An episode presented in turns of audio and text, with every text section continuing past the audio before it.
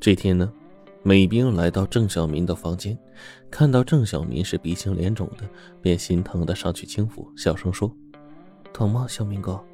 郑小民摇了摇头说：“不碍事。”美兵拿起棉球呢，蘸上酒精，轻轻的擦拭着。郑小民呢，从枕头下面掏出一千块的美金，递给美兵说：“给，嗯，这个给你大哥看病。”美兵急忙后退，连连摆手说。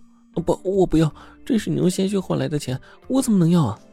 郑小民呢，眉头大结说：“怎么见外了不是？大家都是老乡，同是苦命人，你相互帮衬着才对。我这来钱容易。再说了，我你不会希望你大哥这个缺一辈子吧？你还年轻，还要结婚生子过日子。嗯，拿着。”美兵抵死不从。郑小民呢，又说：“再不要，我发火了！你不拿我当外人吗？”美兵眼含热泪，哽咽着说：“小明哥，你是好人，等我哥好了，我们兄妹俩挣钱还你。”郑小民的训练强度啊加强了，公司对他呢非常重视，一个月安排两场比赛，每次比赛郑小民都是击倒对方取得胜利。郑小民从土豹的嘴里得知。飞哥之所以采取强迫的手段把他挖来，原来啊是为了培养他参加一年一度的新年大赛——龙虎斗。这个龙虎斗啊，和其他的以往比赛不同，完全属于飞哥和东马的黑拳大龙头龙哥之间的赌博。参赛的选手必须是当年招进来的新人，赌注是二十万美金。飞哥对这个新年大赛呢是非常的重视。这不仅仅是钱的问题，还是面子的问题。要知道，龙哥手下可是卧虎藏龙，高手如云。飞哥呢，明察暗访多时，才选中了郑小民。飞哥安排郑小民一个月两次比赛，也是为了多给他一些磨练的机会。离新年呢，只有一个月了，郑小民那是练得更勤了。美兵呢，善解人意，经常给郑小民呢按摩，解除他的疲乏。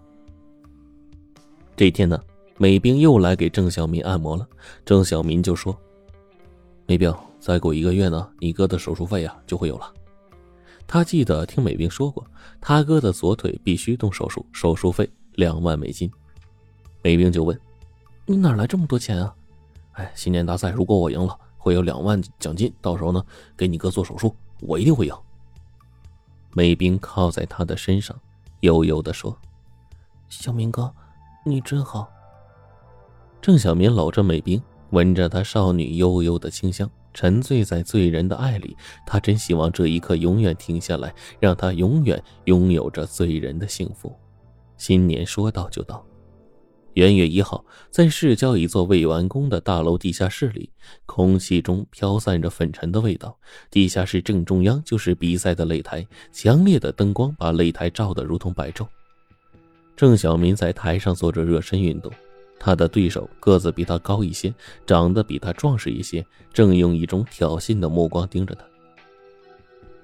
台下的土豹呢，大声的告诉郑小民：“一定不能手软，专攻死穴。”郑小民在心里默念：“为了赢得美兵哥哥的治病的费用，不能手软，绝对不能手软。”铃声当的一下敲响。对手犹如猛虎，一套组合拳下来，逼得郑小民是连连后退。郑小民在退让的过程中呢，瞄准时机，趁着对手攻势稍缓，立刻展开反攻，左摆右勾，正踹侧踢，招招攻向对手的死穴要害。两个人也算是旗鼓相当，打了二十几分钟，各自中了几拳。每当拳头打到皮肉，发出砰砰的声响时，台下的观众呢，都会高声的叫好。郑小民经过二十分钟的交手，已经摸清了对方的拳路，他已经成竹在胸。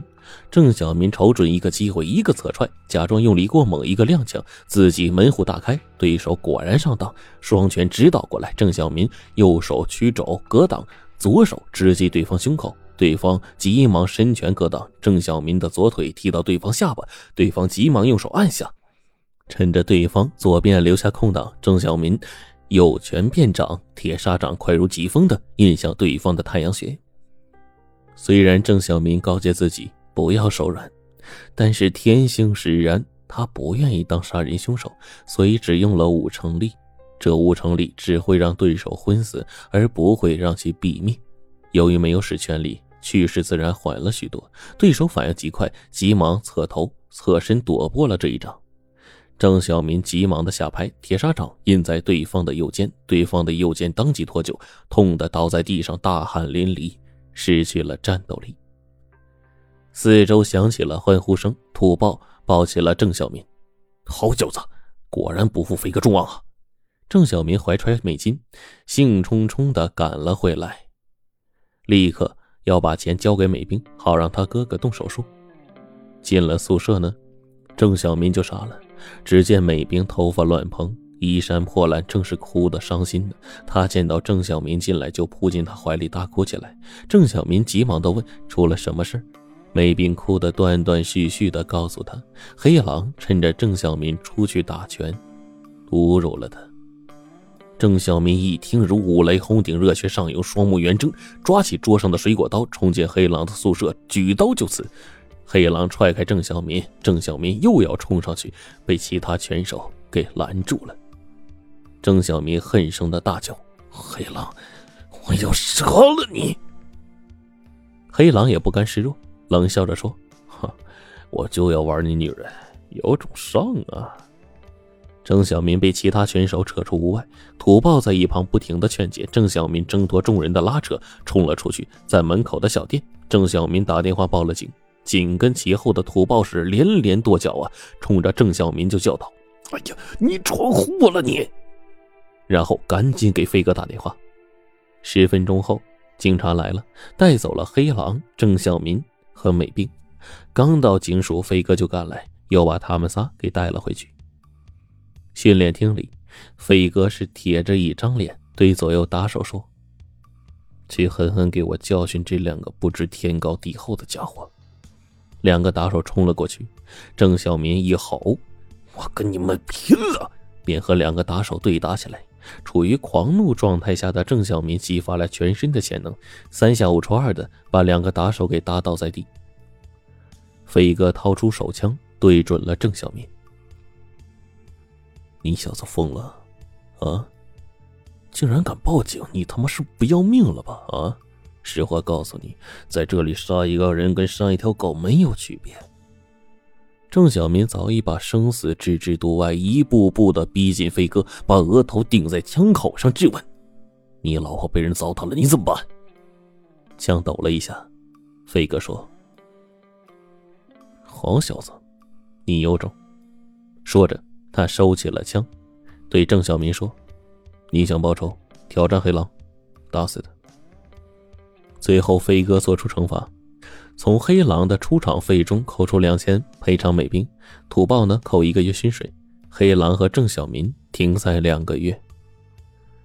郑小民回到宿舍，看着楚楚可怜的美兵，仰天狂叫：“黑狼，我一定亲手杀了你！”然后掏出奖金往天上一扔。美兵，我没有，没有保护好你。随后，抱着美兵就是失声痛哭啊！钞票在天空一张一张的飘着，在空中不断的翻飞着。